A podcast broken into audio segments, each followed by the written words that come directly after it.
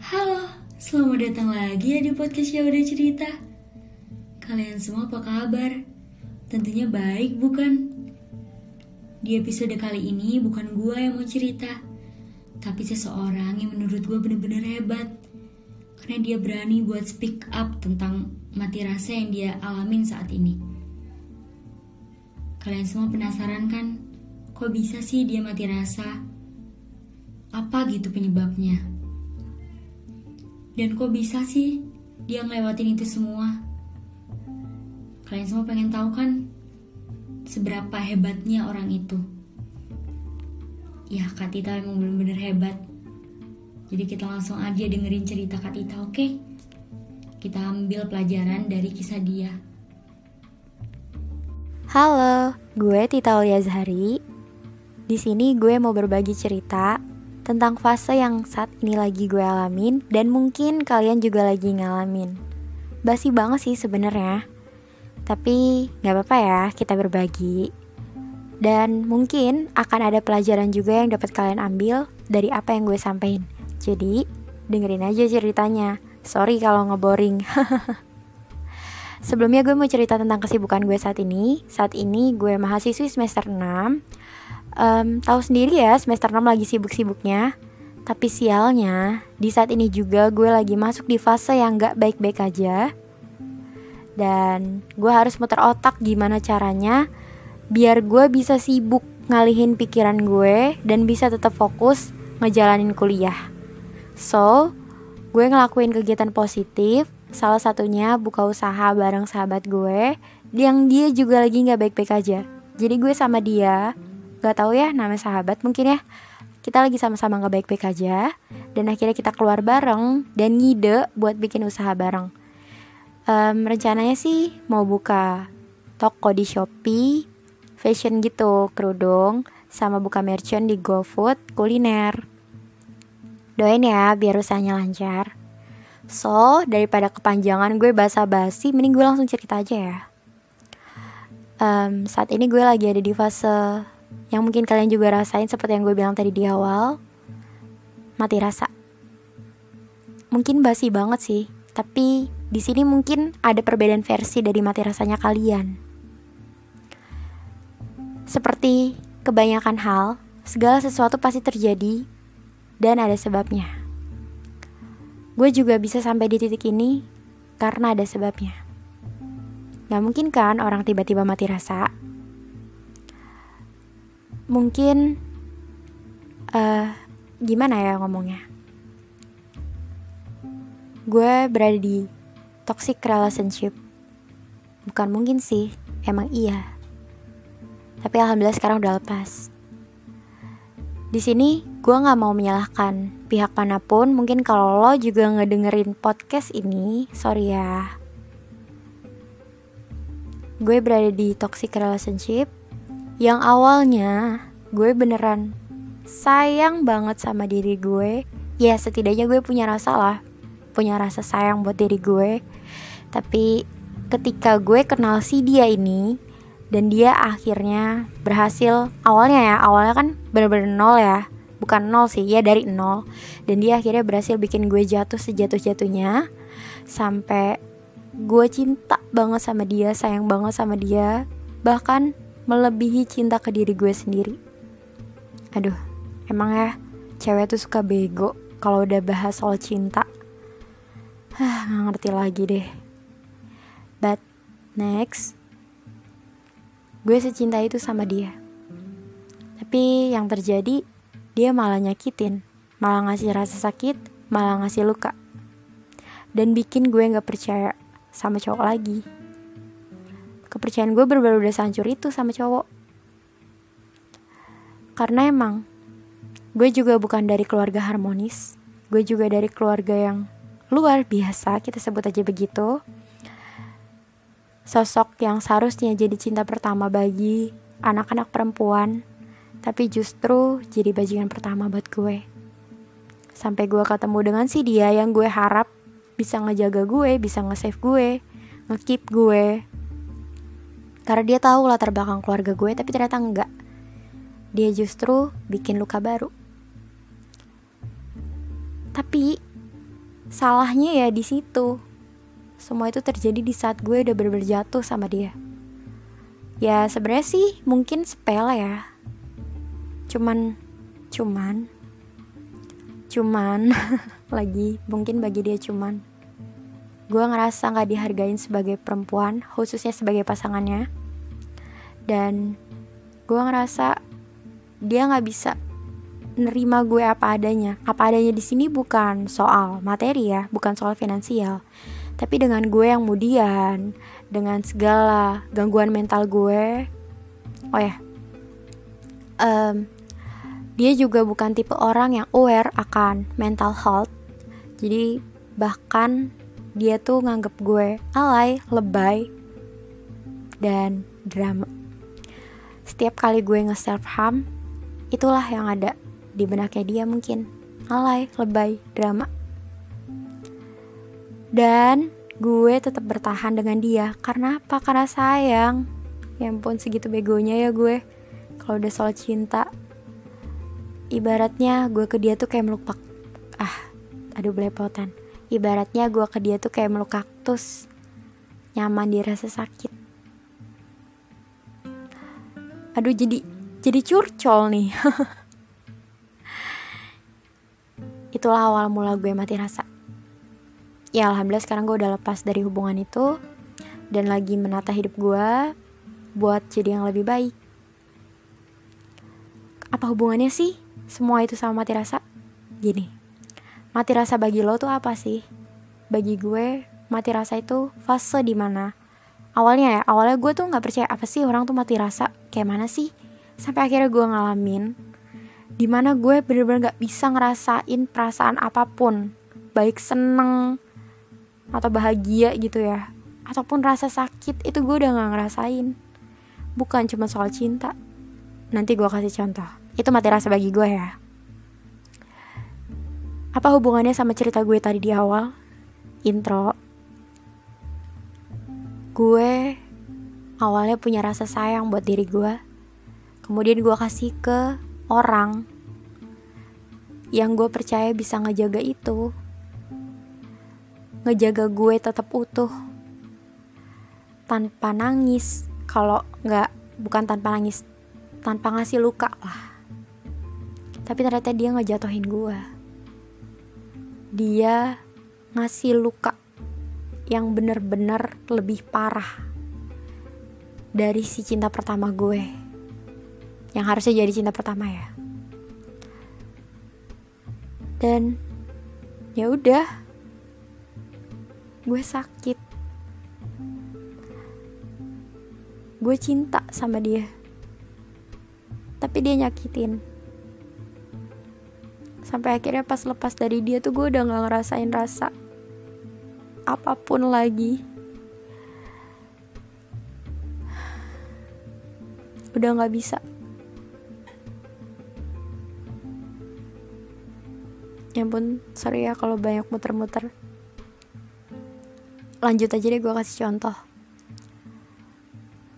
Suatu ketika gue mau ke rumah teman gue dan cukup jauh kalau naik ojol itu 15 ribu lah. Kalau naik angkot 5 ribu. Tapi di sini karena gue lagi down dan gue tipe orang yang kalau down itu suka jalan-jalan sendiri. Akhirnya gue memutuskan untuk naik angkot bukan naik ojol. Biar lebih lama gitu sampainya. Tapi kok yang terjadi malah gue jalan kaki dari rumah sampai rumah dia. Dan itu gak kerasa cuy. Gak kerasa capeknya. Gue bener-bener jalan jalan aja udah ngikutin arah kaki gue. Tau-tau sampai di rumah dia. Dan dia ya ya lo bayangin dong kurang lebih 3 km gue jalan kaki. Dan dia nanya capek capek ya gitu? Gue jawab enggak. Ya ampun.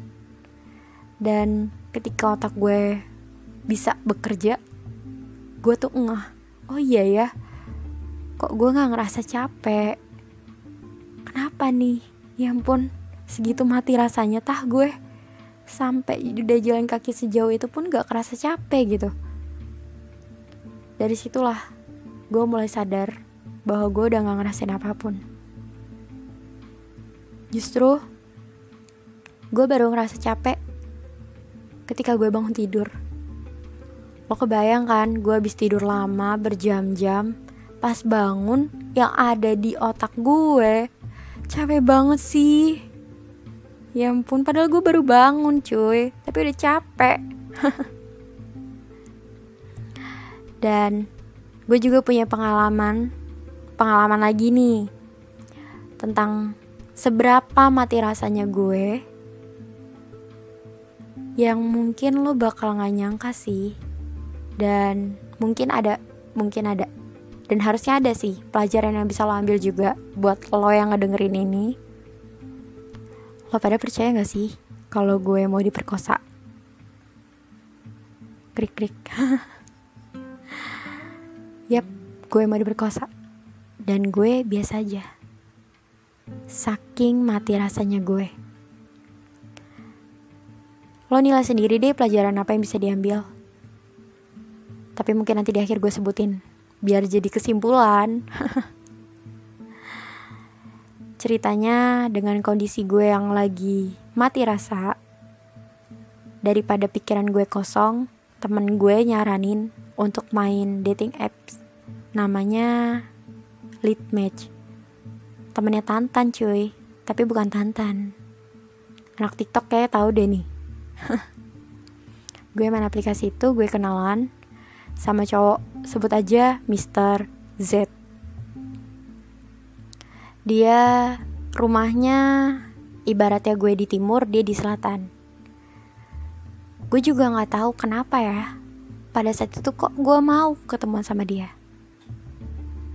Padahal gue udah ada janji sama teman gue. Gini gue dari rumah pamit mau ke rumah teman gue. Sebut aja dek gue mau ke rumah teman gue dan gue udah sampai di sana tiba-tiba ini cowok ngajak ketemuan. Dan gue iyain si teman gue ini cewek dek gak yakin jangan. Ya namanya ketemu sama orang dari dating apps kan. Jangan apalagi nih cowok maksa ngajak ketemuannya. Ya namanya gue mati rasa ya gue pikir ya udah emang kenapa? Gitu kayak ya udah gue nggak ngerasain apa pun di situ. Dan singkat cerita akhirnya gue ketemuan awalnya dia bilang um, mau ke mana gitu nanya bukan bilang terus gue jawab nggak tahu ya karena emang gue nggak tahu mau ke mana terus dia tanya mau ke tempat aku nggak terus gue jawab apa rumah kata dia bukan ya di sana pokoknya dia nyebut nama tempat Kata gue, apa? Kosan? Iya, kata dia. Hmm, ya udah. Lo, lo kebayang gak sih kosan yang ada di benak gue saat itu ya kayak kosan gue rame. Dan ada penjaganya yang ketat dan ya pokoknya yang ada di benak gue kosan gimana sih? Mungkin karena emang otak gue juga bukan otak ya. Guanya lagi sengklek jadi ya nggak mikir yang aneh-aneh. Ya udah ikut. Kita naik kereta waktu itu. Naik kereta terus sampai lah tuh. Jalan sedikit pas turun kereta di stasiun terus naik angkot. Habis itu sampai di macam Alfamart tapi namanya bukan Alfamart Family Mart. Dia tarik tunai di situ. Terus diajak lagi lah tuh jalan lurus. Sampai di hotel kecil kelas melati kali ya cuy. 100 ribuan lah kata gue kok dia masuk sini? Tapi emang di situ ada bacanya terima kos. Ya gue pikir emang dia ngekos di situ. Bukan buat check in nggak taunya dia check in dong di resepsionis. Gue udah matung di situ. Dengan posisi keadaan gue yang mati rasa itu hati gue nggak bisa ngerasain perasaan apa pun. Gue cuman matung. Alhamdulillahnya logika gue masih jalan gak serta merta sinting tuh. Udah jiwa gue sinting otak gue gak sinting untungnya. Loh kok check in gue pikir apa ini? Kok gue diajak ke hotel? Gitu kan. Terus tapi gue tetap ikut cuy. Tetap ikutin hati. Gue jalan masuk ke dalam kamar gue duduk di tempat tidur. Gue diem aja. Terus dia rebahan tuh di tempat tidur. Terus kata gue kok aku diajak ke sini? Terus kata dia ya emang ke mana? Ya ini di sini kosan. Enggak orang kamu check in gue bilang gitu. Check in apaan sih yang? Dia ngomong gitu gitu manggil yang tuh kan. Ya iya orang tadi kamu naruh KTP ngapain pakai KTP terus kata dia ya emang kalau ngekos di sini tuh kalau nuker kuncinya pakai KTP aduh gue nggak sebego itu cuy. Itu lo check in hotel. Terus karena gue nggak mau kalah gue bilang aja lah orang aku tadi lihat kamu ngasih duit. Ngasih duit apaan sih yang? Dia masih gitu gitu iya aku lihat tadi kamu ngasih duit padahal gue nggak lihat. Tapi ya buat ngakinin aja bahwa gue tahu dia tuh check in tapi dia masih nggak mau ngaku. Dia bilang itu kosan. Ya udahlah singkat cerita. Akhirnya dia pegang pipi gue tuh pakai satu tangan dia gitu. Yang kayak di kayak di gimana sih kalau dimanyunin gitu bibirnya ya pokoknya lo bayangin deh dicengkrem itu kiri kanan pipi gue pakai satu tangan dia terus habis itu dia jatohin ke tempat tidur kayak modusnya dia gitu loh terus dia nyium gue oh my god dia nyium gue lo bayangin dong kalau orang normal gak bakal bisa cerita sesantai ini gak sih? Kejadiannya baru Kamis kemarin. Baru satu minggu yang lalu. Dan gue bisa sebiasa ini cerita. Lo bisa nilai deh seberapa mati rasanya gue. Dia jatuhin gue ke tempat tidur. Terus dia cium pipi gue. Dan kebetulan di situ dia habis ngerokok. Jadi gue berdalih, bau rokok. Gue bilang kayak gitu, bau rokok gak suka terus dia bangun tuh dia ke kamar mandi kayak bersih bersih terus gue udahlah ngebersihin eh ngebersihin ngerapihin kerudung lah apaan dia acak-acak diulang lagi dong kayak gitu lagi berkali-kali kayak yang sok-sok gemes gitu. Eh tangannya ketusuk jarum pentol gue. Mampus gue gituin.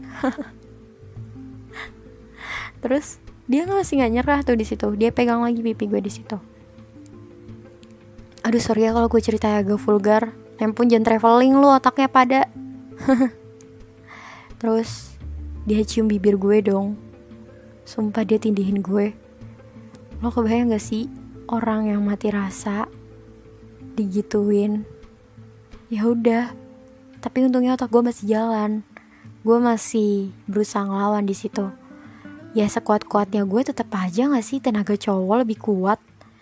Tapi ya syukurlah akhirnya gue berhasil lepas. Gue udah marah-marah di situ. Gue bilang aku nggak suka ya dipaksa. Aku nggak suka. Kamu dari awal udah bohongin aku. Kamu bilang katanya ke kosan. Aku nggak tahu kalau terus kata dia gini kan kamu tadi yang mau diajak ke sini. Ya aku nggak tahu kalau tempatnya kayak gini gue jawab kayak gitu kan. Ya orang yang ada di otak gue kosan yang baik kok. Dia malah ngajaknya hotel check in terus gue udah marah di situ. Apaan sih berisik banget gitu-gitu. Udah aku mau pulang gue bilang kayak gitulah. Terus dia nggak ngasih tuh. Bayangin dong gue lari ke pintu.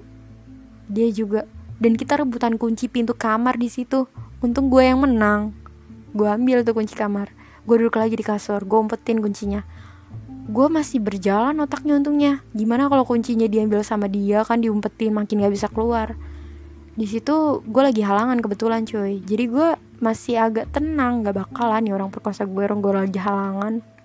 Gue malah takutnya dibunuh. Udah tuh gue umpetin terus gue bilang udah aku mau pulang. Terus kata dia ya udah iya iya pulang. Sini kuncinya enggak aku aja yang buka. Ya udah buka. Tapi karena dia masih deket pintu ya gue takut kan tenaga cowok dicekal tangan gue dirampas kuncinya. Ya mana kita tahu kan gue nggak mau main bodoh di situ. Gue nggak mau. Ya udah awas dulu dari pintu gue bilang kayak gitu. Enggak udah itu. Enggak udah awas dulu minggir dari pintu. Dia tetap gak mau minggir dari pintu. Akhirnya gue berusaha ke pintu bener dia peluk gue. Kayak yang akhirnya dia kayak ngelunakin gue gitu. Dia peluk gue terus dia cium kening gue. Dia bilang iya iya maafin aku aku minta maaf. Maafin aku ya aku aku nggak gitu lagi. Lo bayangin cowok ngomong kayak gitu. Maafin aku ya aku nggak kayak gitu lagi. Iya maaf maafin aku aku salah. Aku nggak maksa lagi. Akhirnya gue sok-sokan dulu deh. Otak gue main juga di situ. Biasa licik gue sosokan lulu sosokan pura-pura ya udah gue pura-pura aja dia berhasil ngeluluhin gue gue nggak berontak dipeluk dia cium kening gue dan dia minta maaf minta maaf. Tapi gue tetap bilang iya ya udah awas aku nggak suka dipaksa. Iya ya udah nggak dipaksa. Ya udah lepas gue bilang kayak gitu. Dia ngelepasin tuh tangan gue semua pokoknya bener-bener lepas ya udah terus dia sandaran gitu di pundak gue kayak meluk dari samping gitu. Maafin ya maafin maafin maafin gitu gitu ya udah gue pura-pura aja lulu iya ya udah aku mau pulang. Gue bilang kayak gitu kan. Terus ya udah akhirnya ketika ada kesempatan gue buka itu pintu gue lari. Astaga gue lari. Dia ngikutin dari belakang. Gue nggak nengok-nengok ke belakang. Ya karena otak gue masih jalan ya masih ada lah rasa-rasa takut-takut gitu. Karena otak gue masih jalan ya. Terus akhirnya gue ngumpet dulu tuh di Family Mart yang tadi. Gue hubungin temen gue karena emang selama jalan sama dia pun gue live location sama temen gue terus gue minta dipesenin gojek gue lari. Nggak lari juga sih naik gojek gue naik motor. Ke stasiun terus gue naik kereta. Gue pulang. Gitu deh cuy ceritanya. Aduh lu pada paham gak ya? Yep mungkin selain cerita mati rasa ada pengalaman yang bisa diambil buat lu, lu pada yang suka main-main dating apps nih. Udah deh jangan percaya-percaya sama cowok-cowok dari dating apps. Sumpah selama ini gue juga tahu banyak cowok ketemuan online gitu yang diapa-apain bahkan sampai dibunuh tapi gue gak nyangka bakal ngalamin. Tapi ya Tuhan baik ya. Allah masih baik sama gue. Dan gue berhasil lolos dan gue gak diapa-apain. Oh ya gue gak sampai diraba-raba ya. Atas bawah tuh nggak mesti aman. Karena tangan gue selalu nutup di dada. Gak gue biarin tuh jari jemari kotornya dia nyentuh badan gue tuh. Aduh. Yap. Pokoknya lu pada jangan mau berani-berani deh kayak gitu tuh. Harus ke tempat rame dan kalau bisa ajak temen lo jangan cuma berduaan oke? Okay? well balik lagi ke topik soal mati rasa. Gue nggak tahu sih mau ngomong apa lagi soal mati rasa. Contohnya udah dua ya tadi. Mulai dari yang jalan kaki udah nggak kerasa capek mau diperkosa pun be aja. Semati rasa itu gitu loh. Gue cuman kepengen sekarang gue bisa ngerasain rasa lagi. Karena sekarang yang gue rasain tuh rasa senang bahagia itu nggak sepenuhnya gitu. Ya udah ntar diem lagi down lagi gitu. Gue lupa kapan terakhir kali gue bahagia kapan terakhir kali gue seneng dan gimana sih cara nyiptain kebahagiaan? Bahkan sekarang kalau inget hal buruk pun udah nggak bisa nangis udah nggak tahu kayak ya udah udah nggak ngerasain lagi hambar. Termasuk ke si dia yang udah nyebabin gue kayak gini. Kalau ngebayang dia pun udah hambar rasanya. Udah nggak tahu. Bahkan gue takut. Takut dengar suaranya aja pun gue takut. Trauma mungkin ya. Gue pernah trauma juga waktu itu. Waktu masih kelas 6 SD dan gue gak nyangka sekarang bakal ngerasain rasa takut itu lagi ke orang yang beda tapi sama-sama laki-laki. Orang yang gue kira bisa jadi sosok yang bikin gue percaya kalau nggak semua cowok tuh sama aja, tapi ternyata dia yang justru ngeyakinin gue bahwa semua cowok sama aja, cuman beda cara ngasih lukanya. Duh, udah lama banget ya gue ngoceh.